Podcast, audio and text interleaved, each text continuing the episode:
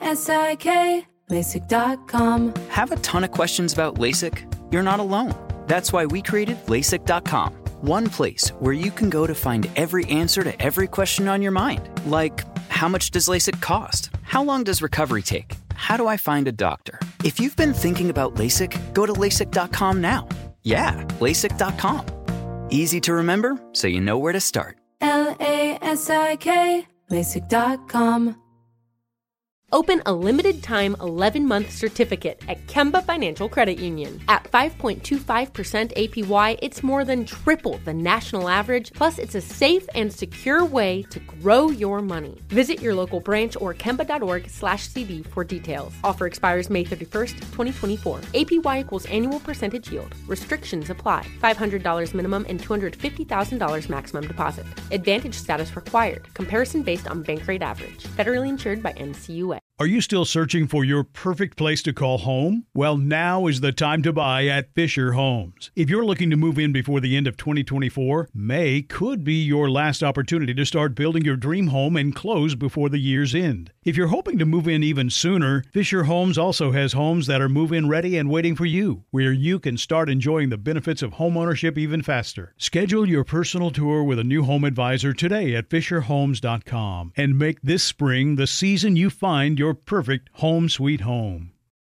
Please welcome to, I, I want to say, uh, attorney, not called small entrepreneur. Please welcome to the show, attorney Benjamin Crump.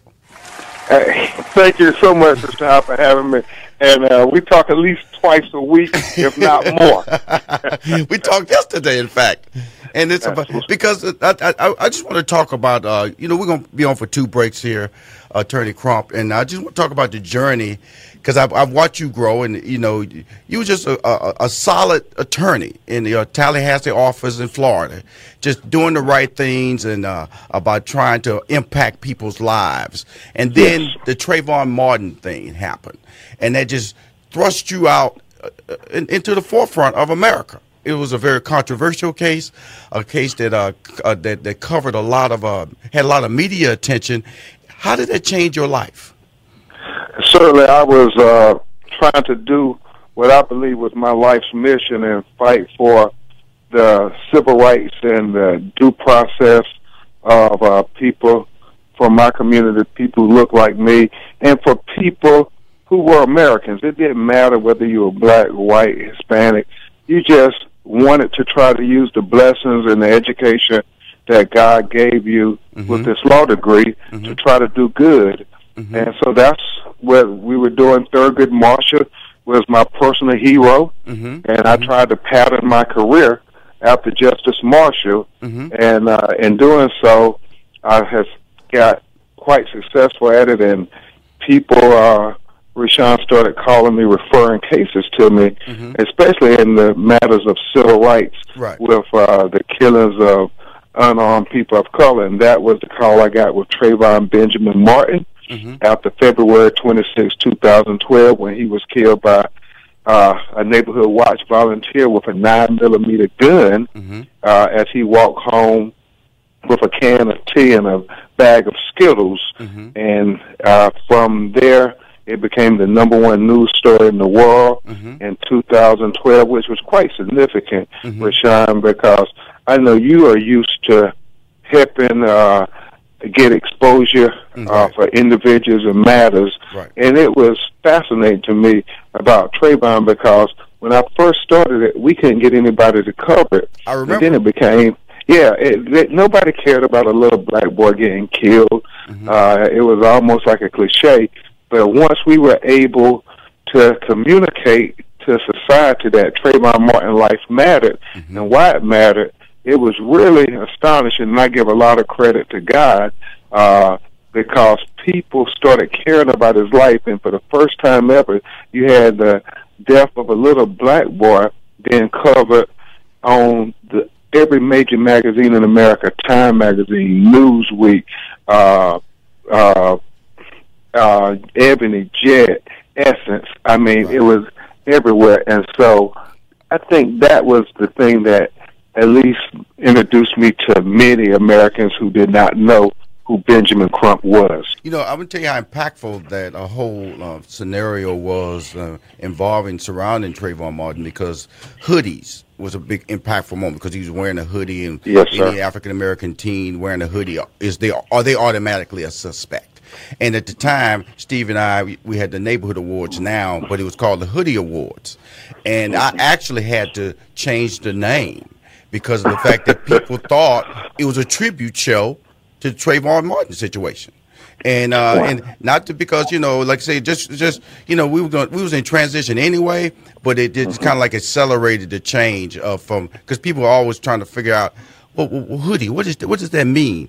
And then we we went on and said, because it was just short for Neighborhood Awards. And so, yeah. but because of the, the, the, the situation with Trayvon Martin and the hoodies, it was so many people inundating us with emails and, and texts and the phone calls asking, was this event in Vegas, was this a tribute to the uh, to the Trayvon Martin situation? So I just know how big it became, and still resonates to, resonates today, and probably was the reason that Black Lives Matters really was launched behind, uh, the, the uh, galvanized behind the actions that came about that. You know, I just wanted to bring that out front, because I don't want anybody to think this is a show, uh, we're talking about civil rights concerns. About it's about the changes in your life that are now are offering you opportunities to expand your brand, and your brand is very recognizable, because I know I'm out in public with you all the time. That's crazy. It really, it really is good crazy though, because you're just so, you people come up to you in such a humble, respectful manner, and they, they put a, a, a tremendous burden on you, a responsibility. Correct? Absolutely, and I think it's because all of us have children, and we love our children, and we care about our children. So when they see people out there uh, standing up for their children, speaking up for their children, and fighting for their children in the court of law and in the court of public opinion, they recognize that Trayvon could have been their child too. Mm-hmm. And I just want to digress for a second to say to you, Steve, what you, uh, Rashawn, what you and Steve did with the Neighborhood Awards is still inspirational, man. I mean, that whole idea, mm-hmm. uh, let's recognize people in the neighborhood for doing good. That don't often happen. Yes, and believe you me, Rashawn, that that wasn't lost on any of us, that great vision that you had. Thank you. I appreciate that. And uh, my and, and, and don't believe uh, uh, is, is, is dead in the water, okay? I, I know, because I get, I, get, I get approached by too many people. It, and my life is going in a positive direction. Steve's life is going in a positive direction. And I, and I feel that one has to allow each each sides to grow in order to come back together to do something great together again. And I feel really comfortable when I say that, and I feel comfortable when I say this about the fact that, you know, you, you're about to do something real big. It's one of the reasons we have you on the show today, the Ben Crump National Law Firm. That's the entrepreneur side we want to talk about. Just give us a short scenario of what it is, and we come back from break, we're going to talk in detail about the Ben Crump Law Firm and why you got involved at that magnitude. Absolutely. Uh, like I said, Thurgood Marshall was my personal hero, and the yes, movie sir. is coming out. I have a small cameo, and I'm thrilled to death to be in a movie about my hero. Mm-hmm. But Thurgood Marshall went all over America trying to use his talents and his legal skills to try to make the most impact he could, not just for the individuals affected by the injustices, but mm-hmm. on the conscience of America. Mm-hmm. So what we're doing is trying to impact the conscience of America. Right. And with this Ben Crump Law Firm, using the brand that you helped establish, I think I'll be able to serve more people on a greater scale. And that's what it's really about, trying to do as much as you can for as many people as you can and make a difference. And now that I have a, a business apparatus mm-hmm. uh, to the Ben Crump Law Firm, I think I can do it even more productively. Great. When we come back, we're going to talk about the different areas of practice that the Ben Crump Law Firm will cover. Again, uh, welcome to Money Making Conversation. On the phone right now is the incredible civil rights attorney, businessman, uh, host, personality, uh, a guy who's changing the world. Every time I see him, he's doing something spectacular. And when I, on this next break, you're going to hear uh, about movies. You're going to hear about T V shows. You're going to hear about books, all under the brand of attorney Benjamin Crump. Be right back with more Money Making Conversation. We're doing big things on this show, y'all, because we got big time guests like attorney Benjamin Crump. We'll be right back. Hi, Rashawn McDonald back with more Money Making Conversations. On the phone, I have the incredible the talented and motivating attorney Benjamin Crump. How you doing, Benjamin? I'm doing good, brother. Rashawn McDonald, my advisor, who always makes my brand look good. Thank you, my friend. We were talking about your the national law firm that you're launching. Would we say it's launching this month? Yes, sir. Okay. It will be, uh, you will hear so much about the brand mm-hmm. in the arena of Ben Crump Law on uh, radio, yes. television, print, billboards, social. It's going to let everybody know that they can get access to the Ben Crump Law Firm if they are facing an injustice. Now, and these injustices come in different areas of practice. Now, you have civil rights, which we'd already talked about, but then you have employment law, medical malpractice, workman's compensation, and class actions and more. Can you break down exactly when you say like uh, employment law, medical, what, what exactly does that mean? When somebody's in trouble, they can call your firm. It'll be an eight hundred number and a website, and they can get yes. access to lawyers who respond back to them immediately? Absolutely. They can reach uh, us at eight five nine, eight hundred, eight five nine, nine nine nine nine uh, anytime, day or night, twenty-four hours a day. Mm-hmm. And when we talk about employment law, if I could just talk about some of these areas. Absolutely. Um, employment law, you know, in America, we have a right not to have to face a hostile work environment. Mm-hmm. So if you feel that you are being subjected to racial discrimination, uh, sexual harassment, mm-hmm. uh, age discrimination, mm-hmm. uh, if you have been made to work overtime and not be fairly compensated, right. all these variety of things that have uh, caused you a hostile work environment, then the Ben Crump Law Firm is ready to fight for you to get justice in those matters. Because, um, because technology is kind of like blurred the work hour schedule, correct? Because you can text people, you can email people, and, and then sometimes employees don't know when to respond off hours, or should they respond off hours. And that's what you were talking about when you said that blurred lines are put you in a position yeah. of, are you compensated for that? Does that, is that part of your job description that if you got a text or an email on a Saturday or Sunday, are you supposed to respond to that? That's what you're talking about, right? Exactly. And will you be paid time and a half if it's over your forty-hour work period? Mm-hmm. And so all these things come up. The fact that women are being paid almost fifty percent less than men for doing the same exact job as men. Mm-hmm. The fact that you don't have uh, diversity mm-hmm. at the executive levels of companies that serve majority uh, minority communities, mm-hmm. and the fact that there has been a glass ceiling placed mm-hmm. on men and women and minorities. So these are the things we're looking at because, as Martin Luther King said, economics was the final frontier of civil rights. Mm-hmm. Mm-hmm. And that's very important that we say that because of the fact that your law firm, and I really want to say that because I want to, anybody think that your law firm is just about civil rights cases. Your, your yep. law firm is engaging itself, in, like I said, in employment law, medical yep. malpractice, workman compensation, class actions, class actions, which are very important. And it's a very competitive field. And the reason I wanted to bring you on the phone to talk on my show to talk about it is because everybody got a commercial, it seems. Everybody got a T V show, or a T V show or a T V commercial about lawsuits. They got eight hundred numbers with just blank screens just pop up. Talk about call this number if you've been affected by some type of talcum powder or been affected by some type of some type of medicine that you were supposed to take. All this is just popping up. Does it, by calling your number, by, by, by putting your face on it, it gives them a sense of a value to the person that they're calling for help, right? Certainly, and that's uh, a big part of the money-making conversation that I so often have with you. It is about branding, a brand that they feel they know, mm-hmm. they feel they can trust in their darkest hour, somebody who they believe will fight for them mm-hmm. and won't abandon them in any way or uh, not protect their interests completely. And so that's when they see the Ben Crump Law banner. Yes, what sir. They're getting is Ben Crump the same way I fought for so many high-profile cases, whether it's Trayvon Martin, whether it's Michael Brown and Ferguson, whether it's the thirteen black women who were raped in Oklahoma by the uh, police officer.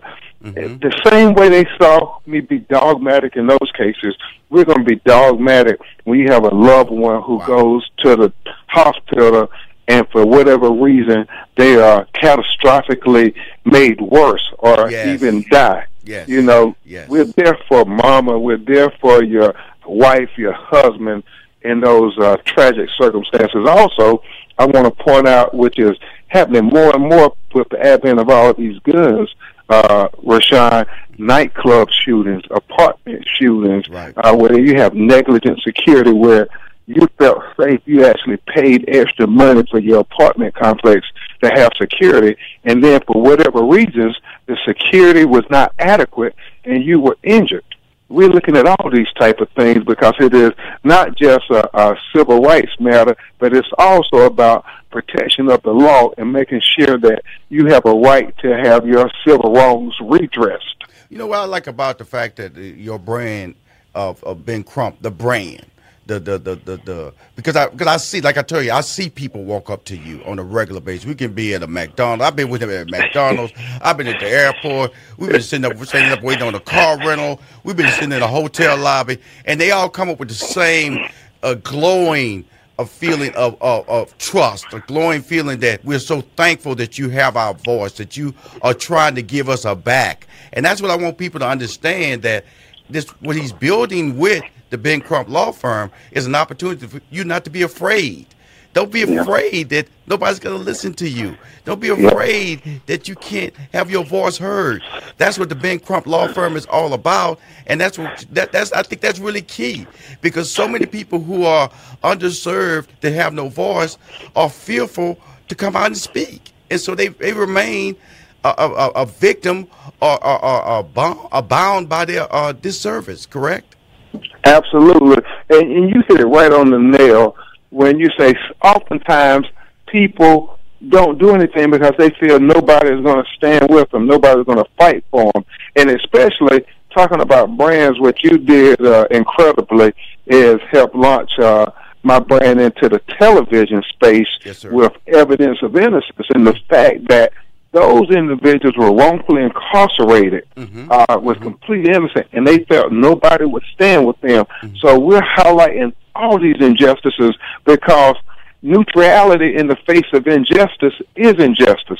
So when a bad thing happens to you, mm-hmm. don't be afraid. I, I don't care, Rashawn, if it's something as simple as a workers' compensation claim where you slipped and fell and you hurt your hip or you had to have surgery on your back as a result of it, and you now feel fearful of retribution for you yes. going to get the proper help that you need yes. from your employer. Yes. That's what Ben Crump Law is there for, to help mm-hmm. fight those battles with you so you're not alone. Wow. That's what I'm talking about. Okay, let's, let's switch gears here a little bit. Coming out this Friday. Coming out this Friday. There's a movie called Marshall, starring Chadwick Boseman. That's my man. If you if you watch uh, there's a Captain America movie, he played the back Black Panther.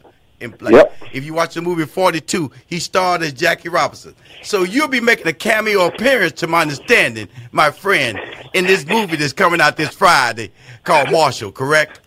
Absolutely. It's a, an incredible movie, uh-huh. Rashawn. And, and I'm not just saying that because I'm in it, and I'm not just saying that because it's about my personal hero, yes, Thurgood Marshall, and introducing him to a new generation yes, of uh, Americans, but also reigniting the next generation of lawyers who care about people, mm-hmm. social justice engineers. And in this movie, uh, Chadwick Boseman does an incredible job as Thurgood Marshall. Your good friend Reginald Hudlin is the director. Mm-hmm. He does a masterful job. It's already getting a lot of buzz about Academy of consideration. Mm-hmm. And everybody in America who's listening to the Rashawn McDonald money-making conversation should go out on this weekend this and Friday. see this movie. This it Friday. Is a Take the whole family. I mean, it's a really good movie that makes Thurgood Marshall very, not only relevant,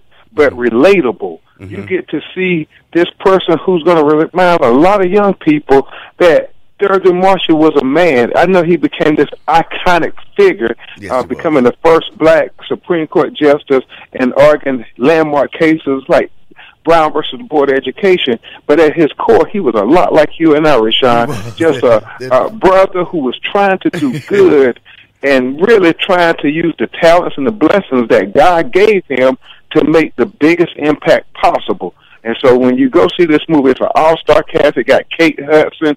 It got uh, Josh Gad, who played uh, Olaf in mm-hmm. Frozen, and was also in the Kevin Hart movie Wedding, Wedding Ringers, who does a really incredible job. Mm-hmm. You got Sterling K. Brown, who just won his second Emmy Award, mm-hmm. this one for This Is Us, before he won it uh, for his portrayal of Christopher Darden mm-hmm. in People versus. O J. I mean, it's a, a stellar cast. And, and more important, movie. They got attorney Benjamin Crump. And the funny joke is this here, uh, when we come on the screen, myself and uh, Trayvon Martin parents are also in it, uh, the crowd just erupts in applause. Oh. And so Reginald and uh, the actors say, man, we everybody's starting to feel some kind of way every time y'all come on the screen. Everybody start clapping. Right. We've been on the screen the whole time. Nobody clapping for us. That's awesome. Now, I know we're running out of time, but I got to bring up this next big project that's coming up. It's called Who Shot Tupac? You're the host of it. It's on A and E. It's a six-part series, and that's coming out in November, correct?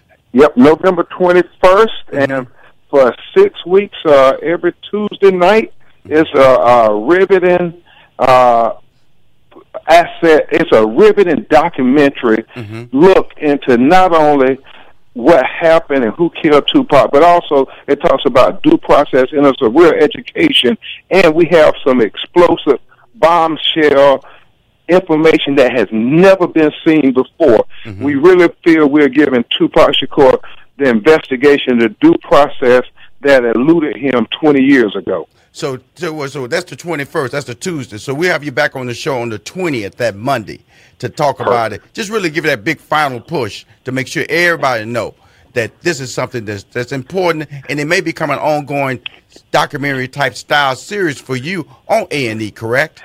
Absolutely. Uh, that's why we got to have everybody watch and everybody chime in, because people are telling our stories more, mm-hmm. and they want people like Rashawn Sayre, who they think uh, are relatable, yes, sir. People who they trust telling those stories. And that's what a brand is all about, right, Rashawn? Absolutely, and that's why I think it's. I, that's why I know it's important that when I bring you on the show, I just wanted everybody to know, and it's just so that you know, in this in the world we live in today, you know, diversity and and and, and taking advantage of the of the lanes of opportunity, and still maintaining your dignity in your craft. That's what I love about you. You know, the evidence of innocence that was right in your lane.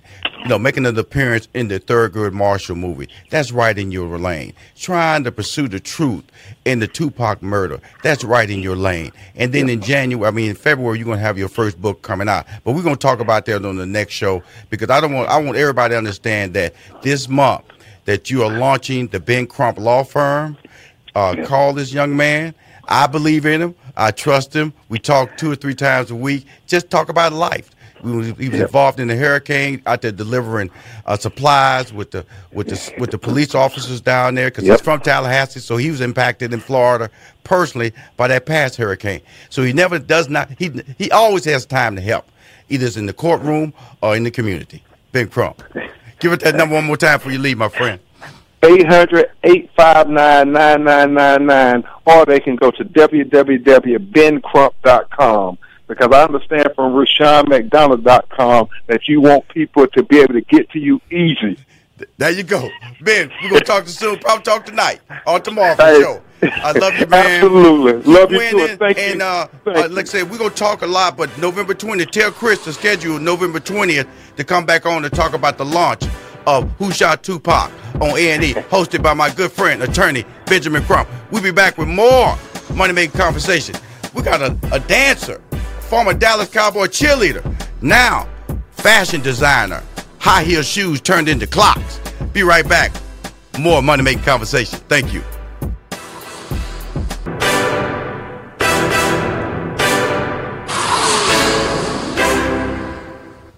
Cool. Welcome back to Money Making Conversation. I'm your host, Rashawn McDonald. Let's keep everything rolling right along smoothly. Started with my man, attorney Benjamin Crump. My next guest is a former Dallas Cowboy cheerleader, She's a top Las Vegas showgirl at the Luxor Hotel and Casino and has performed for U S Armed Forces in war zones thirteen times. She knows how to give it back. I'm on the show to talk about her being a small entrepreneur, making a difference, using her creativity. Please welcome from Las Vegas, my good friend, Amber Strauss. Hey, hey everyone. How you doing, Amber? Say I'm doing good. It's early for here in Vegas. I know, I know. And uh, I, my, my prayers and concerns go out. You know, I thought about you when all that went down, and I knew you were safe. But, uh, again, I'm sure the city is not a happy uh, city at this point. But, uh, but again, my prayers go out to everybody. You, you stay safe, okay? Thank you very much. Yes, cool. It's been uh, melancholy. There's been quite a bit of roller coaster this past week, for cool. sure. Well, I've been knowing you a, a lot of years, and and yeah. but the thing I've always liked about you is that you know you you, you, you keep a good balance in your life. Thank you, you know, because you're in entertainment and things don't always go your way in entertainment. You know, that is very correct. You walk into a room and you can, you see a a hundred women in there auditioning for the same role, and all of them look different. So you don't really know sometimes, or you're looking for a redhead, you're looking for a blonde. Sometimes you right. don't know. So you're shooting in the dark and just relying on God and opportunity to, to see you through. And now, I know you've been traveling all over this world, you know, dancing. Yes. And, and you was headlining the Luxor uh, Hotel many times yes. while I was down there doing the Neighborhood Awards. I'd drop in and yep. see your show. And then, um, most important, you came up with this new idea, Heeltime. Yes. Heeltime. Yeah, I launched it back in July year, a year ago. It kind of um, came out of, I saw uh, some friends doing this minimalist living, and it was it started in December, and like December first, you get rid of one item, December second, two items, and you started just making room for greatness to enter your life. So I ended up getting rid of like four hundred ninety-six items. Right. And I was laying in bed one day and listening to an annoying clock on my wall. And I was like, oh, my gosh, I should recycle, because I was giving away a lot of shoes. I was like, I should recycle these shoes. And so then it just kind of birthed into Heeltime. Right. And mm-hmm. so I can turn uh, worn and unworn sneakers and heels, and I'm working on Oxford specifically for guys, mm-hmm. um, turn them into clocks. Now, okay, now, when you say this now, let's go on, go to the beginning. Okay. People think you're crazy, right? When you when you when you think of these ideas that are not uh-huh. normal, right? So right. how did you how did you break through the crazy part? And let's go on, let's go on back. Okay, you're you're an attractive woman, very intelligent. Mm-hmm. We all know, pre-med student when you was in college, and yep. you chose an entertainment. And so when when a woman who has been in, in entertainment talk about uh, with business ideas, are you met with any um, skepticism? Well, yeah, you know, I just. For years and years and years, you know, we, we work and we make other people money. And I was like, you know what? I want to be in charge and have liberty of my own life and do what I want to do when I want to do it. And so the best way to do that is to be your own boss. And I know that I've been feeling this way for quite some time. And being, like, producing a show didn't really interest me. It was just, like, I think being a, a dancer in so many shows, that I was, I was like, that's a lot of work. And I felt like I had done that a lot. Right, right, that it right. just didn't inspire me. Mm-hmm. And I wanted something that I guess was kind of outside of the box. And Heeltime, because I made so much room for greatness, Heeltime just kind of made its way into my life. And right. the creative process is what I love as right. an artist. You know, figuring out how to, to put a clock post from, from like a clock kit in through a sole of a shoe, um, I had to figure all that out. And that was the part that I love. It's this business part and the marketing, all that stuff. That's where the headache comes in. And know? That's what we're doing today. We're marketing. Because when yeah. I, when we talked, I said, you need to come on my show so we can start marketing. That's and right. this won't be yeah. the last time on my show, because we're awesome. Heading into Christmas season. Because I know when you're marketing and you're branding, you're promoting something, I always remind people, McDonald's runs commercials every day. Chick-fil-A runs mm. commercials every day. You have to stay in front of your customers' eyes in order to become an item that they want to purchase. And so being on my show today, it's just an extension of opportunity to tell people about you, but it's also your story is why I wanted you on the show, about a person who didn't limit her dreams based on the fact that, you know, you, you, you're a fitness guru, you know, you have, yes. you have a, a foundation. Tell us about your foundation. So I created, in two thousand ten, I created a dance scholarship to give back to young, aspiring dancers. I grew up a single parent. And um, so, you know, my mother would work two jobs so that I could go and dance. And I would win these scholarships to L A and New York, and we would be just, we would be tight on finances. So I um, asked her, I, I, in Dallas, because I'm from Dallas, Texas, uh, there's the Dance Council, and they have award scholarships, so I would apply to those every summer, so then I could go to L A and New York to train. Mm-hmm. And that was something that was important to me to give back. Right. And um, before I turned thirty, I created this list of thirty things to do before I was thirty, something that bettered me, something that bettered our environment, and something that better, bettered other people. Mm-hmm. So it would be anything from, you know, to stop tanning in tanning beds, to plant a tree in my name, mm-hmm. to creating this scholarship. Mm-hmm. And um, and that's how it, it kind of came to life. And and some of my military friends that I met along the way and other right. entertainment people were mm-hmm. really supportive of it. I thought it was so cool. So I get to award uh, young dancers, uh, you know, financial aid to help them pursue their dreams. And that, so with Heeltime, mm-hmm. I'm able, some of the proceeds go to the Amber Strauss Scholarship. I love the way you just weave that on in, because you're learning how to market and brand. You know, you know. Your business, a percentage of it is going to help other people. It's a charitable clause in your yes. Heeltime, correct? Yes. So how exactly. does one yep. get Heeltime? How does one get a clock? Come on now.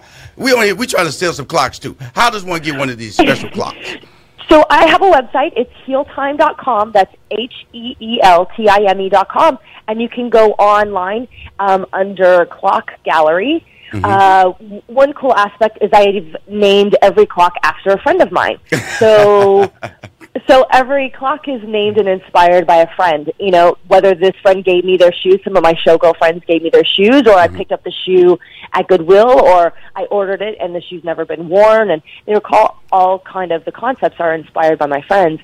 But you can also customize um, your shoe if you have, like, say you have your wedding heels, um, you know, just they just sit in a box.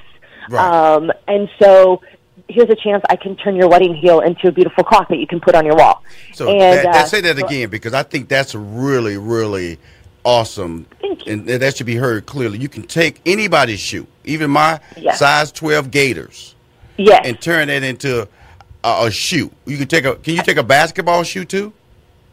Uh, I've turned sneakers. Yes, I can. Sneakers I can into do that. So, but you sell uh-huh. them, but you also will customize them. So when they go to, it, so yeah. when they go to their website, heeltime dot com, does it have yeah. it on there that they can they can submit or request or contact you and make uh, for for customs? Yes, I actually have a custom tab under Clock Gallery, and mm. it will tell you and explain to you. Because here's the thing: is for some like heels, their platforms and clock posts aren't long enough to go through that platform. So some for so platforms I can't do, but it'll it'll show you how to take pictures, so then I can then tell you, yes, I can turn that into a clock, or no, I can't. I love that. So basically, yeah. you'll be able to let people know up front. You know, just yes. don't just be mailing me your shoe, and then you got to mail it back. Right. Big old ugly shoe coming your bam, and and just though, and also it's good to see pictures. And you you're just not gonna do any shoes. So if the shoe look too ugly, you're just not gonna do it right. Yeah. Well, you know, I've found some ugly shoes at Goodwill, and I've you know added glitter and crystals and oh, okay. pearls okay. and lace okay. and see, really see, dressed them up. Come on now, come on, tell them again. You can turn an ugly shoe into a pretty wall clock. That's what you're saying, right? I, exactly, I can do that. Yes. Wow. Now, here's the thing, because a lot of people will say, hey, once it's, you know, hanging on my wall and it's turned into a clock, can I wear it again? Here's the problem is there's going to be a, a hole in your sole of your shoe, so so no. Or if you have your basketball shoe, I put the clock on the top, uh, mm-hmm. top of the toe, so, um, you know, you can always take out the clock, but you're going to have a hole in your shoe. Right. So this is something that's so no. this is one time permanent, and it should be something that you want as an as an item. We got, like I said, we got Christmas coming up, we got birthdays coming yeah. up. These make great items, one of a kind type items, because we can say that because your shoe they are yes. If it's customized on your shoe that you've worn for your wedding, that's one of a kind. That makes an that's amazing exactly gift opportunity. And these are working clocks, correct? Yes, these are working clocks. Yes. And I, I always test them at least twice before I mail them out. Good. To make sure they're all they're all um, work in working order for sure. So Amber, again, you're on my show right now. This is October. Yeah. You know we got Christmas coming up, so if you have time, I want to bring you back on the show in November so we can get these orders in. But again, it's all part of the branding process. Tell them one more time how they can contact you to get orders in or order what you already have on your gallery. Yes. Uh, w w w dot heeltime dot com. That's H E E L T I M E dot com. Thank you, Amber. It's a great lot of options. Thank you. It's a great talking to you. You sound fantastic. You too. And I want to also, next time we talk about, we're going to talk about the the um, you know the, the getting in shape. That's what you really big on. Oh, I would love to. Yes, because I teach eight indoor cycling see, classes see, a week, and I'm obsessed see, with see, it. See, your energy just went to another level. Amber, you're fantastic as always. Thank you for taking the time and calling me I from Las Vegas. You. We'll talk soon. Go to heeltime dot com. Check it out. Amber Strauss, the originator, the entrepreneur, straight out of Dallas, former Dallas Cowboy cheerleader turned entrepreneur. That's how we do it on this show. Trying to tell you the secrets to success really is all about you and your dream. Where you want to take it to the next level. It's all about you and your dream and the effort you're trying to put behind it. We'll be back with more Money Making Conversation hosted by me, Rashawn McDonald.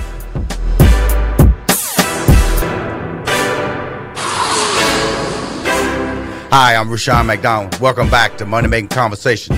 If you want to call in today, the number is eight three two, two three zero, five five nine two. The phone number is eight three two, two three zero, five five nine two. As everybody knows, I broadcast live from Houston, Texas. You can also see this show on my Facebook page, Money Making Conversations. And you can hear it on my iHeartRadio podcast. Go to business finance section and you will see Money Making Conversation. If you want to hear all my past broadcasts, all the broadcasts that you're hearing right now can be found on iHeartRadio podcast under business finance section. I'm Rashawn McDonald. You guys ready for my next guest? Because I'm ready to bring her on. She's from Atlanta, Georgia. My next guest is a former senior, senior executive in finance for the Intercontinental Hotels Group, Incorporated. Now she has turned entrepreneur in her encore career, starting a vended laundromat business in an underserved Northwest neighborhood in Atlanta, Georgia, which she envision, envisions being the local community center. Please welcome to Money Making Conversation, Marlena Norris. How you doing? I'm doing well. How are you? Thank you. Good, good. Uh, you sound like you're in a box. Are you on a speakerphone or or what? Or are you on a regular phone? I'm on a speakerphone. Can you pick up? Because you sound like you're in a box. Is that all right? All right. Is that better? Awesome. Awesome. Thank you very much. I apologize for not telling you that earlier. Uh, first of all, thank you for getting on the call today. Um, being your, uh, your, I want to say an, a corporate exec turned business owner, correct? Can I say that? Yes, I am. Okay, cool. Yes, now, I am. I'm very familiar with Intercontinental Hotel chains. I have the loyalty card, so I know the type of service and expectations I expect from them when I check into their hotels. And I've stayed in Chicago. I stayed in the one in Los Angeles in the Century City on a regular basis. That's the only hotel I stay in. And so I just want to know, I'm familiar with the quality level with your background. So that's the level of expectation. Now, I'm also from Fifth Ward, Texas. And Fifth Ward, Texas, Texas is one of those underserved communities that you reference because guess what? We had to go to a laundromat to get our clothes done. We had to go big old white sheet. We put all the dirty clothes in that white sheet and I walk down the street with the clothes thrown over my shoulder because my mom made me pack it.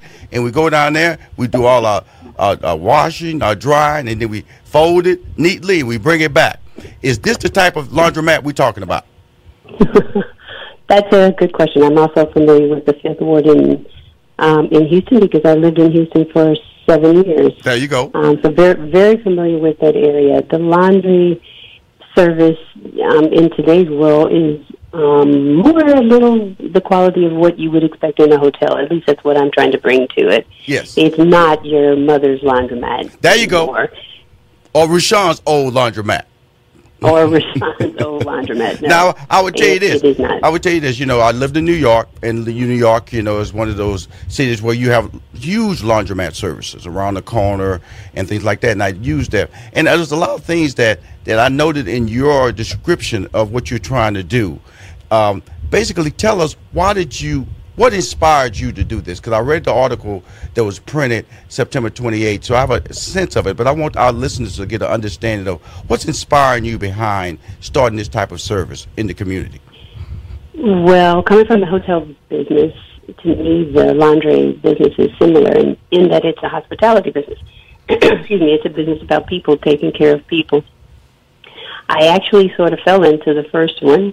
And from there, the vision morphed into something bigger than what I thought would happen. Right. Um, I opened the first one. It was. It is in on the Donald Lee Hollowell corridor. Mm-hmm. Um, and my primary purpose initially was to provide jobs.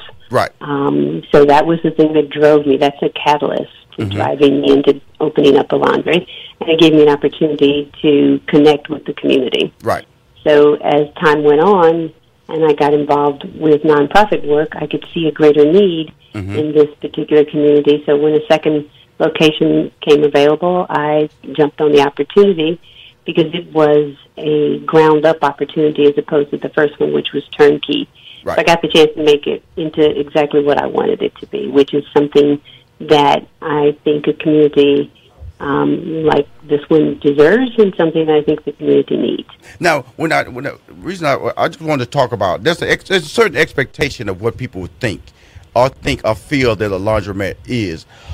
Am I wrong when I say that, or are you trying to change the dynamic to say this is a lifestyle type laundromat where you have you know, child services, Wi-Fi, televisions that actually work, you know, that don't look blurry, you know, screens screens of that nature? That's what we're talking about. It's a lifestyle, correct? It's it's totally different. It's a shift in paradigm in the way that one might think of what a laundromat um, ought to be or what it has been. The average person that comes into a laundromat, for all intents and purposes, spend at least spends at least two hours in that laundry. Right. Um, and so it does become a gathering place um, for the community. And so to make it something that is an experience and that is enjoyable is what we're um, what we're seeking to do. So when people walk into the laundry and they bring in their children, yes, there's there's a kids entertainment center where there's Wi-Fi's that right. I'm sorry, um, iPads that are that are stationed. So they, rather than kids who might ordinarily run around terrorizing the laundry, playing with the baskets, right. they, sit, they sit attentively in front of the Wi-Fi, and they don't move. Um, we've this location used to be an old McDonald's, so we used the same footprint that was here from before. Right. And it's, it's a McDonald's back in the early seventies, and if you remember, they had outdoor play areas um, wow. during that time. So we actually That's took awesome. that same footprint, fenced it in, and said, why don't we just put something outside mm-hmm. um, that would give a little more entertainment and a little more excitement to the, to the to the laundry experience. We haven't put actual playground equipment out there yet, but it's primed and ready. It's fenced. We just finished um, the the cement and the concrete, so mm-hmm. now it's just bringing in other things for for kids and adults right. um, to utilize. Let me ask you this now: how many washers? I, mean, I hope I'm not putting you on the spot. How many washers? How many dryers do you have at your facility? We have um, thirty-six washers and thirty-four dryers. Okay. At the facility, okay. So they're all and brand new, all state of the art, um, and incredibly efficient. Okay. Are they? Because you know, are they uh, coin-driven, credit card-driven? Are they L E D? What are they? We take, they take everything. Um, they're coin for the individual who want to come in and just are, you know, from the old school, um, use coins. And then we've got, we take Apple Pay, Google Pay. It takes all the major credit cards, Diner and uh, Discover. Mm-hmm. Um, so we pretty much take everything. And then we have a loyalty card um, mm-hmm. where we can put uh, frequent reward programs on there to inspire customers to come back repetitively. Um, and use our machines. So they take pretty much everything. Well, well, you know, I, I, I'm just letting everybody, there's a new laundromat in town. It's in Atlanta, Georgia. Because, like I said, you know, people have these perceptions and, you know, I have a natural way of saying things and, and, and it comes across humorous sometimes because I think when you say things humorously, people tend to listen. And also there's a layer of truth when you're speaking. And when I'm speaking about my experience, you know, that's the reality of a lot of people's experience. You're trying to change that narrative, correct? I am trying to change that narrative, shift the paradigm to to the way one thought of a laundry as a drudgery and a mundane um, chore that you had to do. That hasn't changed. You still have to do it, but it doesn't mean it has to be a drudgery and it doesn't right. have to be right. so much of a chore. So when you walk into our facility, it's always going to be cool. It's always going to be comfortable. It's very high-tech in just the look and feel. Yes, ma'am. Um, it's, it, we have great attendants yes, ma'am. who um, take care of your every need. We offer free coffee, uh, free Wi-Fi, And eventually we have a long-term vision that will take us into doing tutoring. This is amazing. Uh, we're going to be right back with more of our conversation with Miz Marlena Norris in regards to it. She's innovative. She's changing the game. Uh, she's a former executive with uh, Intercontinental Hotel, and now she's... Uh, I like, there's some things I want to talk to her about. She really... It's, it's more than just the laundromat experience she's trying to change. She's trying to change that community. She's trying to get people to reinvest in that community.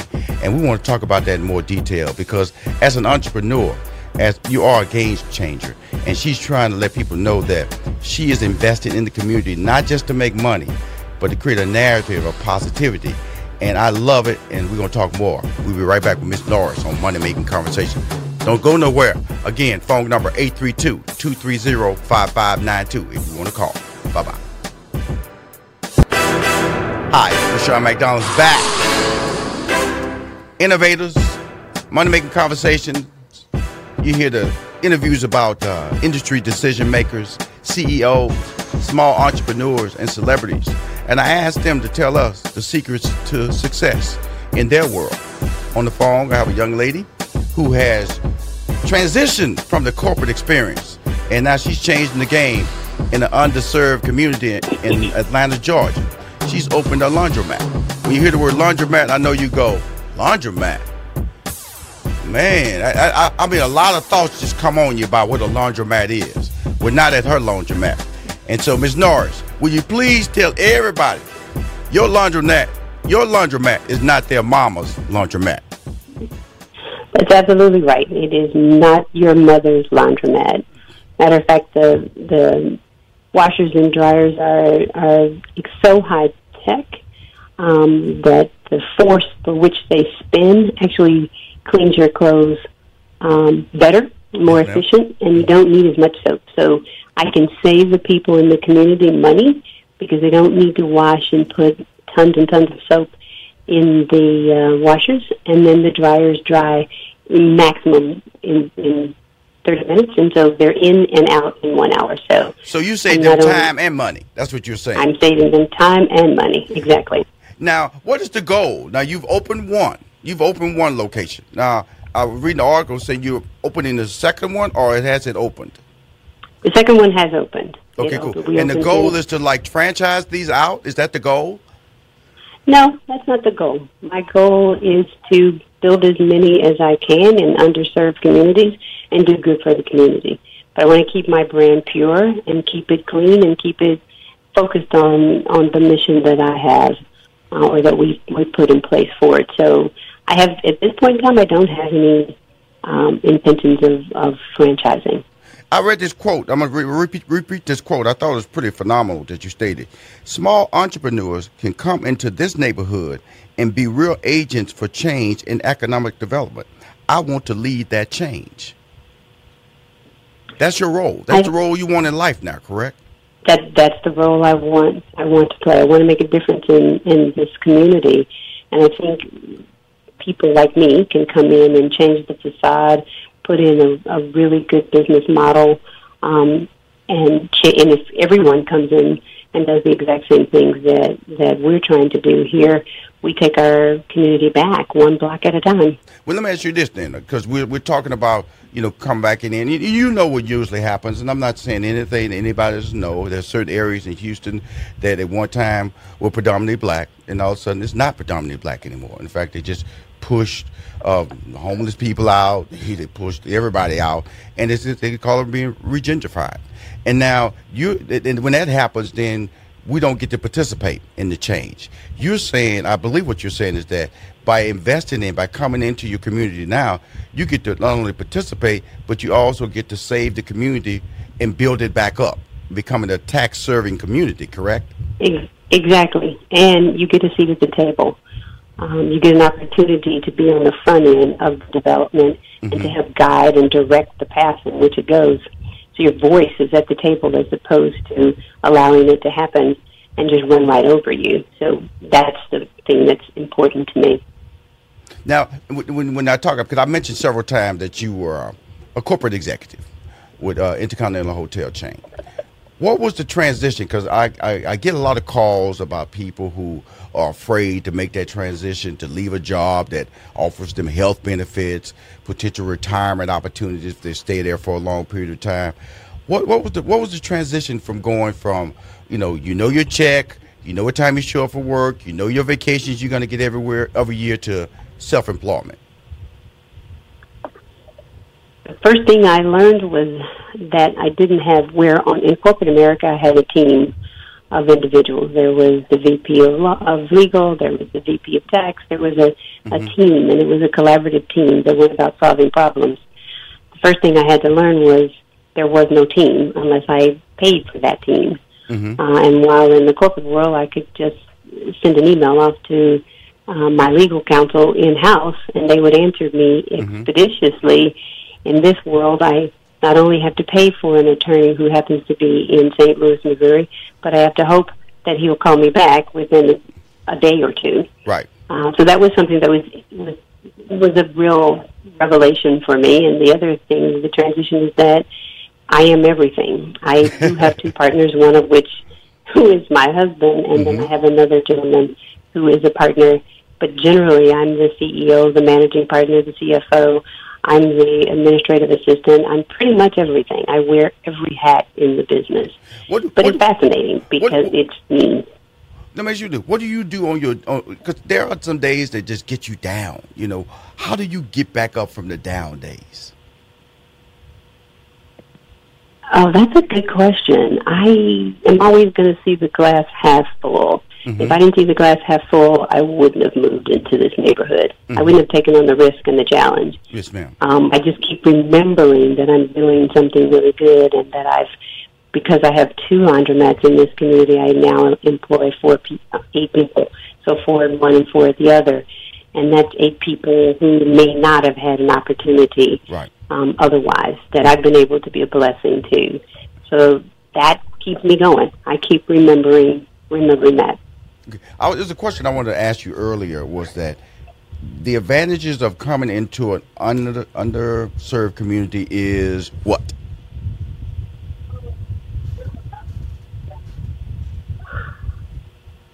Hello? What, what I'm, I'm thinking through, what, the biggest advantage for me is that my husband and I both are educational, um, education buffs, and we believe and the power of knowledge. Mm-hmm. And the biggest advantage is that you, what we're finding, what I'm finding is that, one, we can actually use that, that platform to empower others and to teach others. I had a young lady who walked into yes, the laundry um, on last Friday, and she was probably twenty-five, thirty years old, and she was so excited because she wanted to open a laundromat.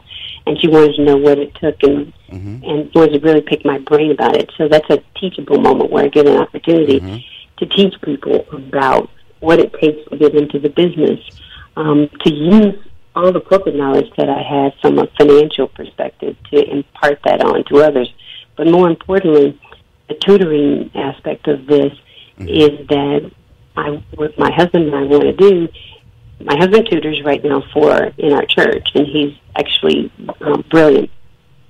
And so what it gives us an opportunity is to actually come into this community where the scores are phenomenally right. low, and try to help raise um, an awareness of that, and, and also try to do tutoring classes here right. um, at the laundry. Right. So, so those, there's just so many opportunities and so many, it's, it's so much you can do. That's the advantage to it, is that you're giving back. So you, you to a community. This, this is a, this is a combination, and if I'm if I'm incorrect, you can always correct me. Passion okay. and entrepreneur, because you're passionate about trying to make a change, and also you, also you're passionate about, you know, you know. Here's the thing, that this one battle that I always fight, and I and I will continue to fight. I hate when people just automatically stereotype African Americans. Uh, you know, we don't use technology. You know, we don't use social media. You know, we, uh, you know, we just we use the basic funds of life. We only drive certain type of cars. So, I the, what I take away from my call with you is that you're trying to empower the community And the only way it's going to happen is that by us reinvesting our time and our energy back into the community. Is that correct? That That is absolutely correct. I'll tell you something that I found and what I don't like. What I don't like is that you have um, people who have come into this community who may not look like you and I. Yes, ma'am. Who invest in this community, but they invest at a substandard, subpar level. Absolutely. And because they're the they're, this this community is a basically it's it's bare it's a food desert. There's mm-hmm. no banks. Mm-hmm. There's no grocery stores. There's pretty much it's pretty it's, it's pretty limited on its resources that other neighborhoods would have, and and this one should have. But you do have people who come in and invest for the sole purpose of profiting and taking advantage, and that's the thing that I don't like. I like I, I want to be able to come in and give the community a product that it deserves at a fair price, um, and then offer other amenities Um, in addition to that. So that's the thing that excites me. Another exciting aspect of what we're doing here is we will start this week to launch the construction of the community garden. I said it was a food desert.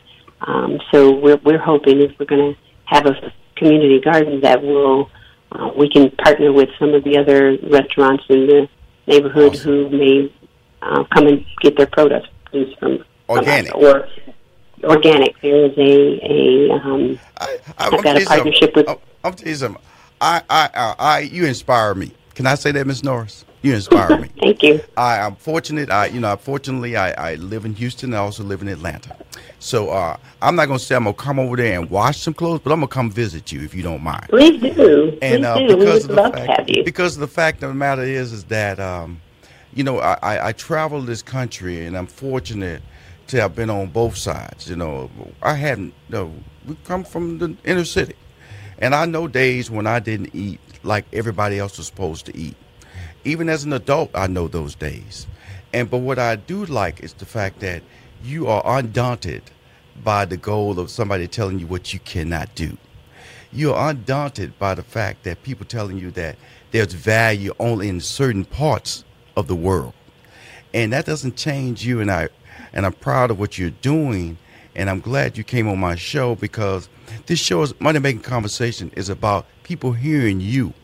And also, maybe if they hear you, they will make a step in their city, in their community, and reinvest. Atlanta's only a starting point for you. Please, if anybody ever asks to interview, please spread your word. You are the mm-hmm. gospel, young lady. You are the Thank truth. You. You are the game changer, and you are the people we need to hear from on a regular basis. Thank you. I appreciate that. So if I, if somebody want to wash their clothes, because people can hear me in Atlanta, how can they get to your laundromat, my friend? And my laundry is called the Laundry Center. Mm-hmm. It's at twenty-seven oh seven Donald Lee Hollowell Parkway. Um, what, are hours, what are the hours? What are the hours? The hours, the hours are from seven a.m. to twelve o'clock midnight, yes, um, every day of the week. Awesome. I want to thank you for taking the time to call my show. If you don't mind, if, if I can always bring you back on the show periodically just to keep motivating my listeners and letting them know that there's greatness in our community and there's greatness in making change in yourself, because you're you're changing the narrative. You're giving us information and opportunity that there there's there's an investment in any community. You just have to put the time and the effort. Am I right? That's right. Absolutely. I would be happy to come back. Thank you. Anytime. I appreciate you. And tell you and tell your husband I want him, because you've been saying so many nice nuggets about him, dropping all these gems, talking about he's your business partner. And I heard you drop the word, he's a genius. I need to put him on my show. He is. My friend, Miz Norris out of Atlanta, Georgia, doing her thing, changing the narrative on laundromats and in impoverished communities. We'll be back more. An N F L star is about to call my show. First round pick. San Diego Chargers. He's now a trucking magnet. Come on, y'all. I'm bringing you all kind of diversity on this show. Benjamin Crump was talking about law, law firm, movies, expanding his brand. Amber Strauss, former Dallas Cowboy cheerleader, talking about wall clocks, custom wall clocks, taking your shoes and turning them into clocks on the wall, customizing. And I just talked to Miss Norris, talking about reinvesting in your community. There is dollars in their hood, and guess what? you can take advantage of it. We'll be back with more Money Making Conversations with Sean McDonald. I'm your host. Hi, this is Rashawn McDonald. We're back with Money Making Conversations. Great show today. Benjamin Crump was on earlier talking about his transition to branding his uh, business model into a national law firm called the Ben Crump Law Firm, with Amber Strauss transitioning from Las Vegas showgirl, Dallas Cowboy cheerleader, to um, clock designer called Heeltime. And uh, Marlena Norris uh, left the corporate world at the Inter- Intercontinental Hotel, and now is uh, creating a new narrative in impoverished communities with laundromats that have Wi-Fi service, satellite T V. My next narrative is important because it's N F L season. Everybody talking about N F L, but the life expectancy of an N F L player is roughly four years. My next guest is a former N F L first-round draft pick for the San Diego Chargers in two thousand eight. He attended the University of Arizona and graduated with a degree in poli-sci and double minor in um, African-American Studies. In college, he won, this is very significant, that's why I want to keep it on, because he's no slouch, the Jim Thorpe, Jim Thorpe Award, which goes to the best defensive back in college football. Please welcome to Money Making Conversation, Antoine Cason. Did I get all that right there, Antoine? Yeah, you got it right. My man, I'm going to tell you something, I got you for one break, I got to bring you back, because when I when they, when they gave me the resume, I went, you know something, and then we're not even talking about sports. It's just that you and I have similar tones. Let me just explain. My degree is in mathematics, but my minor is in sociology and poli-sci. And my strength in, and what changed my life, man, was African-American studies. Because I was just wondering through college, man, and when I, when I took my African-American studies class, I, I discovered how much, how much information is being denied in high schools and middle schools. Am I correct? Oh, it's, it's, it's, it's insane. That was so eye-opening to me, to uh, take those classes and to learn so much about our history. Because I would tell you, I, I, I tell this to my daughter. She's attending college now. And I told her, you know, it brought tears to my eyes, man, because, you know, when you look at studies, basically in high school, this is how they, this is how they give you your studies to African Americans. You know, we were brought over as slaves, okay? Then we were freed. Then they jump all the way to the Brown versus Board of Education. Then they jump to Martin Luther King. And then it's today, whatever. That's basically what you learn in middle school. And they give you a Black History Month, and they'll talk a little bit about it and do a little couple of programs, but they keep repeating the same, you know, Rosa Parks, Martin Luther King, you know, the same same leaders and civil rights over and over again when we're so much bigger. And, and when yeah. I say so much bigger, you know what I'm talking about, right? Right, as if nothing else happened. Now, you, my friend, outstanding football player, because I'm a football fan, okay? I, I can remember when you walked across the stage in New York City in the Marriott Marquis, okay? You, that was a that was a life-changing moment for you, correct? Right. What Definitely did you expect? Was. What did you expect? You had the Jim Thorpe Award, you, you, you, you're from the West Coast, and then you get drafted by San Diego Chargers, which is right down the coast. So you really don't mo- really change time zone. So you went to school at the University of Arizona, same time zone. So you're in heaven, correct? I, I it was it was the most amazing thing ever. I went, I grew up in Long Beach, went to Arizona, drafted to San Diego. My whole life I'm on the West Coast. What, what's better than this? I only spent four, you know, four or five years of my life not next to a beach. So that was uh. That was amazing, and then the family was very close. So, you know, making it making it to the to the N F L and having the family close was always it was it was something you always kind of think about, like, am I going to be close? And then it actually happened. Now, now, now, the reason reason reason I wanted to bring you on the show, and if you don't mind, I want to bring you back. I already know I like you because the fact that you know you you you're beyond. You know, when you you just happen to be a very gifted athlete who played football, you know what I'm saying? Because you, right. your, your your your structure was set in place to be. I always tell people about Magic Johnson. I tell people about Magic Johnson. I want to call Magic Johnson a friend. Magic Johnson will be an entrepreneur. He just happened to be a brilliant basketball player because that was something that was instilled in him. Can I say the same thing about you? Yeah, and it was, it's been since I can remember.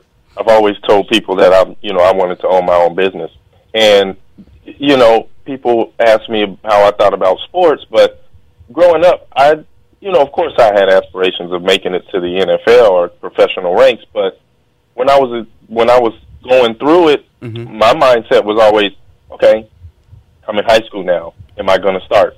Okay, start as a freshman. Mm-hmm. Then, okay, am I ever going to play varsity? Okay, mm-hmm. then you play varsity, and it's like, well, am I going to get a scholarship? Mm-hmm. Then it's, okay, I got one. Okay, now am I going to play? Right. Then you play. So it was never like I just knew that was going to happen for me. Um, but early on, I always said I want to own my own business and do different things like that um, as well. So mm-hmm. it was, it was, it was, it, it was always that for me. Now, with that being said, okay, we hear all these horror stories about, uh, you know, athletes in general because they get such huge. Because I'm very familiar with this because in, in, I'm in entertainment, and I know about getting huge lump sums of money, uh, inconsistent lump sums of money too.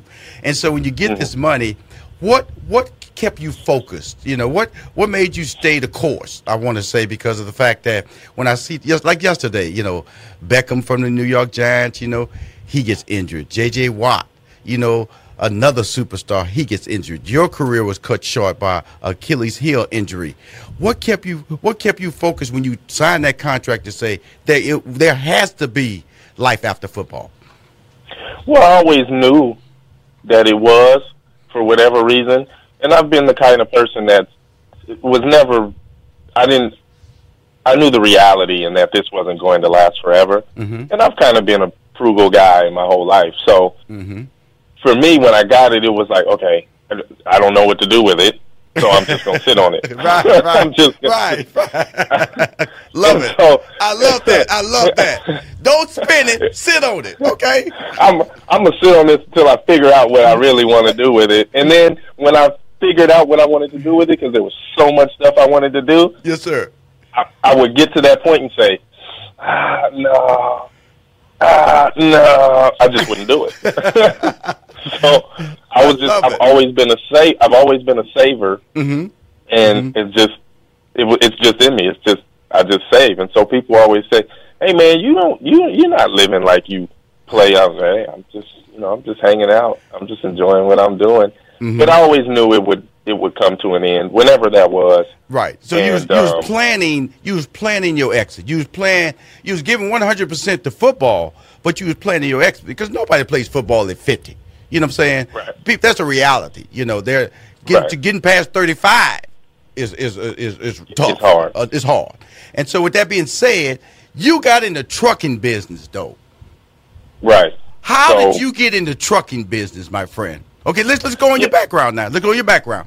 You're an N F L star, first round draft pick. Your degree in poli sci with with, with African American studies. You went to the University of Arizona, down in San, San Diego, along all these nice beaches. How do you get in the trucking business, my friend? Yeah, so my uh, through my father. So his his dad, my grandfather, started his trucking company in nineteen seventy-seven, mm-hmm. and um, my dad, once he finished playing, he played for the Falcons. Yes, sir. And he immediately got into trucking. So I grew up around trucking. Entrepreneurs. I grew up around, grew up around entrepreneurs.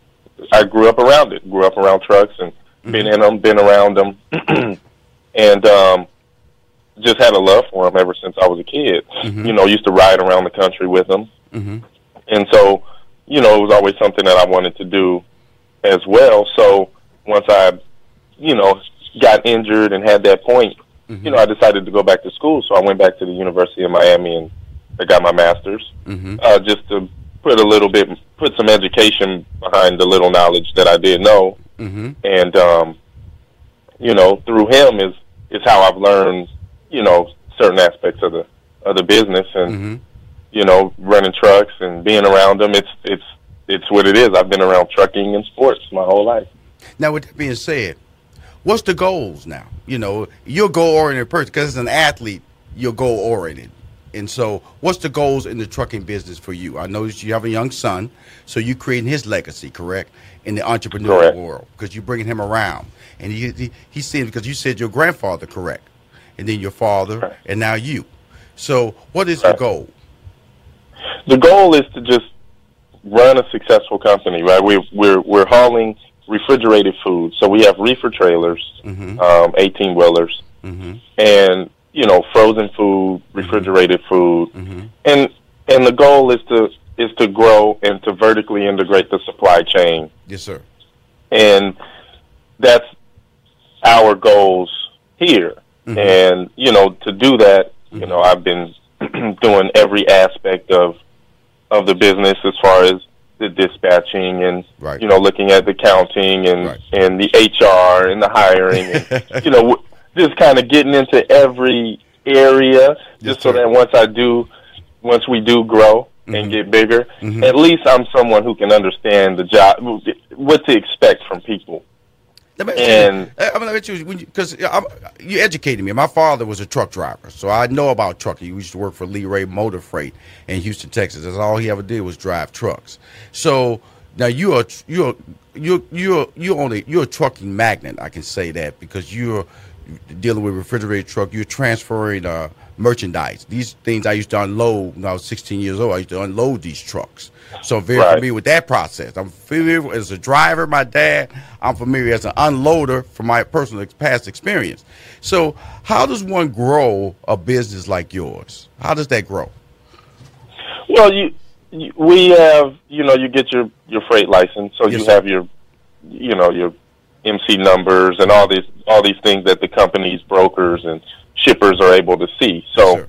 once you you register that, you know, you they see all the trucks you have, right. um, all the equipment you have, and when you you sign up with them to to run different loads and different lanes, lanes meaning California to Texas or California to, you know, right. Washington or Nevada. Right. So once you once you you know sign up with mm-hmm. with these other with these companies, mm-hmm. you know, you put down what equipment you have and how yes, many and what lanes you run. So yes, calls come to you. Um, you do your sales calls, and you know, people with freight do their sales calls, and you know, you just have a conversation like you and I. Oh, hey, I have a truck. We right. run over there every other day, and oh, okay. So they check you out. They check out your score, your mm-hmm. you know your D O T, and mm-hmm. you know, of course, you have to be the Department of Transportation, and they can look you up and see your records and. Mm-hmm. You know, okay, you're a good carrier or not, or okay, we we'll give you this lane. All the work we have, we have it this amount of time a week, and can you service that? You right. know, oh no, I can only do it. So then you have those conversations with different people, and then yes, you, you you you become to be around it so long, and then people your name starts getting out, and you mm-hmm. start understanding what mm-hmm. you want to take and haul, and, mm-hmm. you know, make it work, because there's a lot of regulations in in in this. You in know, this business industry, I was, yeah. So that's why everybody can't jump time. into it. That's why everybody can't just start holding yeah. across state lines. There are federal laws out there too. Yeah, the drive time and the schedule, and mm-hmm. you know, all those things really matter. And you don't want to, you don't want to start scheduling guys the wrong way, and they're in the middle of nowhere sitting because they don't have any time to drive. Before you go, can you give us some advice as an entrepreneur, as a as a, a gentleman who made a from a, from a, made a transition? I, I look at the athletic world no different than a corporate transition. You know, you still have to make decisions. You still creates fear. You know, yours was uh was accelerated by an Achilles heel injury. What advice would you give to my listeners and people watching on Facebook about, you know, making a transition into a new career? Yeah, for me, the the transition it, it wasn't easy. Um, I had an Achilles injury. I played for, I played on uh, partially torn Achilles for two seasons. Mm-hmm. So that was tough, and and and not knowing um, if I was going to ever play again, not due to my ability, but due to an injury and me being a little older. Mm-hmm. So I always, always listen to, you know, they have all these symposiums for us as players. Mm-hmm. And, you know, they continue to talk about how different people went through different things and right. depression and this. Mm-hmm. And I've always said, I don't want to be that guy because I am not that guy. I'm not a depressed person. Mm-hmm. Um, yes, I've done this my whole life, but yes, it's going to be tough. But at some point, it's going to come to an end, and I don't know how. Mm-hmm. But when it does, I have to try and kick that adversity in the teeth. So my thing was is, okay, if I'm doing something, my mind isn't idle to me not playing. So I'm going to just keep doing something so that I don't really have to sit around and think about not playing or I'm hurt or this or that. Mm-hmm. And that really, really helped me through it. Mm-hmm. And then I went back to school to Miami, got my master's. Mm-hmm. So it was really a lot of things that helped take my mind away from it. My son, I didn't want to see, I didn't want him to see me, you know, not look like I was, you know, still going to do something or right. sitting around he being depressed. He gave you that goal. Right, and that's not something I wanted to show him either. Mm-hmm. It's because mm-hmm. you know this it's it's not going to be easy. However, you know you can still you can still get up, grind, my man, and and and do what you want. I want to thank you for calling in today. Can you call me back, man? I love you, brother. Yeah, yeah, I, I, I wouldn't mind calling back. Thank you, thank you. Because I would like that. I would like that. I appreciate that. I'll tell you some cases. See, see, people like you, see, now you know my energy. You know how, so when you call back next time, you know, you're going to be at another level. Oh, I know who I'm talking to because, see, you don't know me. You don't know what kind of questions I'm going to ask you. But, you know, all my questions is about you, man, because you're special. You're making the transition. You're making a difference in the community. And you're sharing secrets that are going to help other people to be successful. So so when you call in next time, I want you blazing, brother. Oh, absolutely. Thank you, my man. Thank you for calling in on Money Making Conversation. My man, former N F L first-round pick, Antoine Cason, who owns Cason Trans Express. He's a trucking magnet. We'll be back with more Money Making Conversation. Be right back. Thank y'all.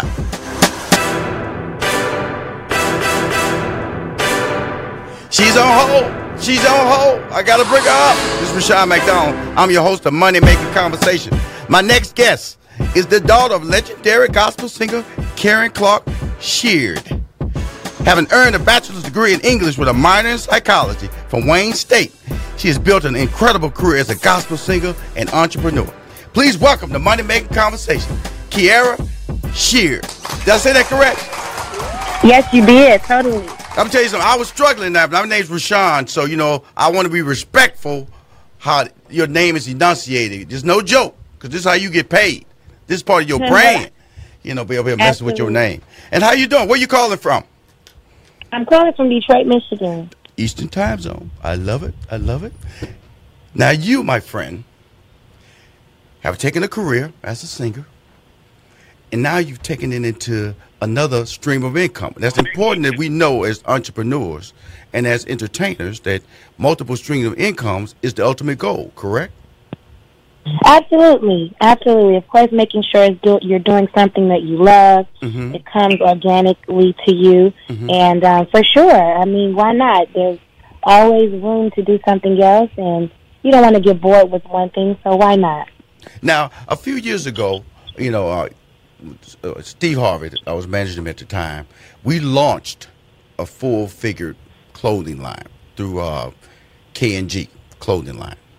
And um, because we felt there was a need for that. And even though Steve was a man, because he had a, um, a large female demo in his social media and his listenership, we felt that was a smart move.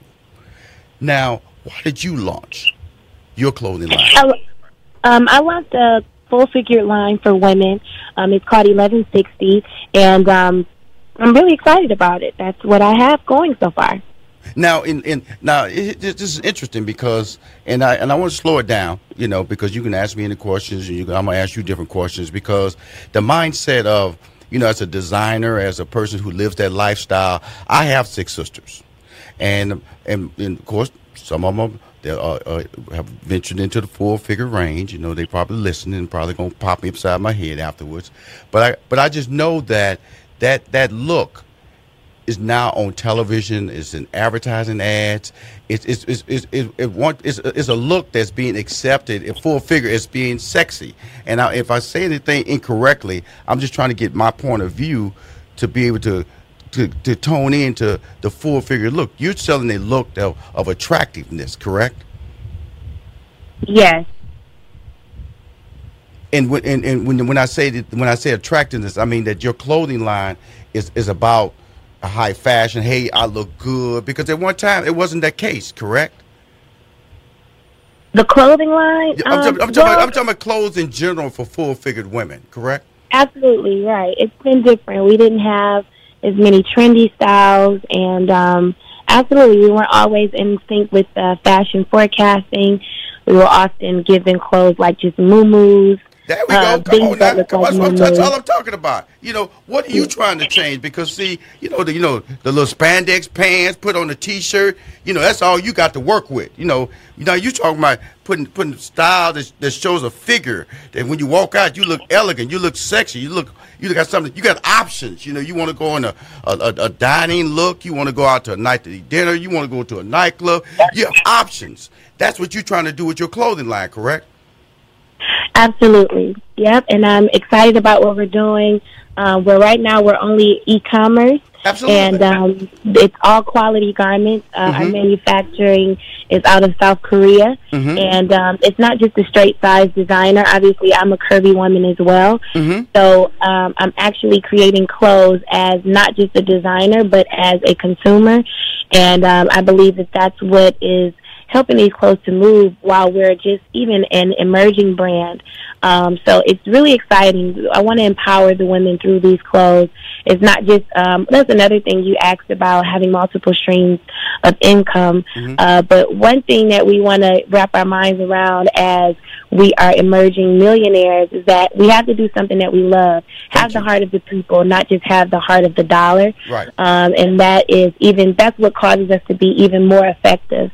Um, and so my goal is to empower and to build other women with these clothes, allow them to see that, no, we don't all have the same shape. Mm-hmm. We may be built a little differently, mm-hmm. uh, but here's a way for you to build your esteem. Here are some clothes that fall well or that um, cling to your body uh, the way that will complement your shape and only enhance who you are. You're already beautiful, and so that's the goal with these clothes. I remember I did. I was uh, I was writing on a sitcom uh, called The Parkers that starred uh, Monique, and one of the reasons that I that attracted me to writing on that sitcom was that the way the the executive producers wanted to portray the full-figured women on the show. They look good, you know. They dress good. They were. I, I didn't like up to that point. All full-figured women on T V, they were maids, you know, they were, you know, they were all at a, at a lesser level, secretaries. They all played menial roles, and that sitcom changed my whole perspective, and it attracted me to that.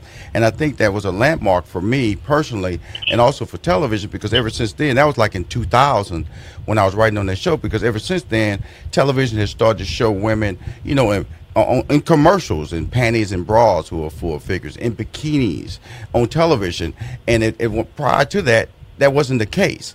And so when you when you when you when you release a line like the line that you're releasing, it's an empowering, an empowerment type statement that you are good just the way you are. Correct? Absolutely. Absolutely. And um, I think that that is so important, especially with how society makes us seem. Well, actually, I can say that society is now more into body volume. They're even appreciating cellulite, mm-hmm. uh, which is really cool, whereas about five years ago, it was all just, you know, the straight-sized women. But I think that this full-figure community has definitely upped their volume as it pertains to their voice. Right. And um, they've made it, you know, known because The, actually, one thing that I've learned in my research while building my company. Come on now, come um, on now, come on now. You got that energy on the road now. Come on now, tell us. Uh, absolutely. Uh, but one thing that I've learned is the average American woman is a size fourteen, size twelve, fourteen. Mm-hmm. So she's a plus size woman. And so um, I think it's really cool that society is changing things. But speaking of beauty and just uh, appreciating who we are, yes, it's one thing to want to be better and want to be healthy and to be able to live well, mm-hmm. so that you can enjoy the blessings that God gives us. Yes, ma'am. Um, but it's another thing to appreciate who you are and to simply own your difference and own that as um, a form of beauty as well. And so I'm really excited about what Um, this company has to offer. Eleven sixty, again, it is for the full-figured woman, mm-hmm. and it's not to change the woman. It's just to say, hey, here's something for you, here's mm-hmm. something for your sister, and this is how we relate and we connect. Oh, you rolling now. It took me a minute to get that little that wheel rolling, but you rolling now, girl, because, see, my whole thing is that, see, here's the deal. You know, full-figured women got power. You have buying power, and I'm so happy to see that That, that you're taking it, you, like you said, you did your research. Size fourteen Absolutely. Is the average size. So who is feeding these people opportunities to be fashionable? So how did you come up with the name eleven sixty? Uh, eleven sixty actually came from my mother's birthday. Mm-hmm. Um, I come from the Clark Sisters. Of course, my parents are Bishop J. Drew Sheard and Karen Clark Sheard. Mm-hmm. And, um, of course, my mom is a member of the legendary group, the Clark Sisters. Mm-hmm. And a lot of people mm-hmm. know mm-hmm. that the Clark mm-hmm. Sisters are full-figured women. Mm-hmm. And, um, they, of course, they've become smaller now over time, but they're still full, considered full-figured women, curvy women. Right. And um, who, who who were dressed, by the way. Let's go and put that out there. All absolutely. The, they all were, the album covers, they were laid out. Absolutely. Very well dressed. And um, that's where the inspiration comes from. It came from my mother because my mother taught me if you are going to be juicy, uh, just make sure you wear it well. If you're going to be thick, wear your thick well, mm-hmm. and don't be sloppy with it. And I think that that's a lesson that I've enjoyed sharing with a lot of curvy women because a lot of people think, oh, because I'm curvy or because I'm plus size, I'm not cute. No, there you're you go. Just put it together, go. Put on you a good girdle. And, and wear these clothes right. And so um, that's where the inspiration came from, and that's why it's named eleven sixty. I love it. If you can hold on, we'll be back with more to hear some more of this inspirational talk from you. You listen to Money Making Conversation. We're going to be back with more Kierra Sheard. That's correct, right? Yeah. Awesome. Be right back with eleven sixty. It's a line of fashion. We're going to find out where to buy it. It's on e-commerce. You can buy it online right now, and we're going to find out more when we come back. Hi, this is Rashawn McDonald. I'm on the phone with a very talented entrepreneur, gospel sensation, uh, daughter of a gospel great, but she's great in her own right, Kierra Sheard. She has a, a, a full-figured uh, clothing line called eleven sixty. How can they How can they find this clothing line? Tell us a couple of little things about it, why you're so emboldened by launching this line, and where can they buy this line? You can definitely go on um, our website. It's my eleven sixty dot com. Mm-hmm. Um, again, that's uh, w w w dot my eleven sixty dot com. Mm-hmm. And, um, again, it's clothes for, it's, I would definitely say it's trendy clothes, trendy styles. They're in season, mm-hmm. and they are clothes for full-figured women, mm-hmm. um, size fourteen to twenty-six. Mm-hmm. And um, these clothes are shipped right to your doorstep. Mm-hmm. And uh, that's pretty much it. We're also expanding as well, and they uh, have a we have a great opportunity with Ashley Stewart. So if you're into trying the clothes on and actually feeling the textures, mm-hmm. you can have this opportunity. Uh, we'll have those locations very soon. Mm-hmm. So I'm really excited about that as well. I'm not sure. Have you done a Facebook Live yet? You know, just showcasing your clothes, because that seems like be right up your alley, because you got the personality. You know, get a couple well, of your friends you. and start modeling and everything, and just do a Facebook Live and just turn it out. You ever, you ever thought about that, doing that yet? I'm, so you know about me, I, I'm just an innovator, and I'm a brand specialist. So when I when I encounter somebody like you that you're blessed with all these talents and gifts, I got to make suggestions. You are Facebook Live waiting to happen for eleven sixty. Absolutely. Um, I've definitely done it. And um, I have a YouTube channel, my website. I'm very active on social media. Yes, ma'am. And um, I'm talking about the brand always. Um, mm-hmm. On my YouTube channel, a new ep- an up-and-coming episode, uh, we'll be talking about eleven sixty, and they'll be able to see the new clothes that will um, be released in October, so mm-hmm. or this month, actually, later this month. Mm-hmm. And so I'm really excited about that. But, yes, I've done Facebook Live, um, Instagram Live, and all these really cool uh, things. As far as the outlets, I've been on them, and I am still on them. Um, and that's actually how it's keeping me going. So shout out to all of those who follow me on social media. Absolutely. Now, on mine, you, you, you're being heard live right now in Houston, Texas. We also replay the show back on the iHeartRadio. My podcast is under Business, Finance, Money Making Conversations. And also, I wanted you to send me like a, a, a tell someone on your staff to send me a banner or a or link so I can post it on my Money Making Conversation, you know, social media lines, and post it today or sometime this week. And if you ever have any specials, and every time you're doing live links, please let us know, because I know that's how you get the word out. And I always, I can never tell people enough that you, you know, there's a reason you see the same advertisers for cars, for Target, for fast food, because you have to stay in front of your customer. If your customer don't know you, then they can't buy your merchandise. And that was one of the primary reasons why I have you on the show. I have you on the show because, first of all, you're a celebrity, but also you, you're, you're a brand specialist, because you're taking your brand and you extend it in the, in the entrepreneurial space, which is a small business, and it's eleven sixty. And I think that's just amazing. I just commend you for doing that, because of the fact you're doing it for, and you just said you're also doing it because you enjoy doing it, and I, and it's not about the money, and that's really key for you, correct?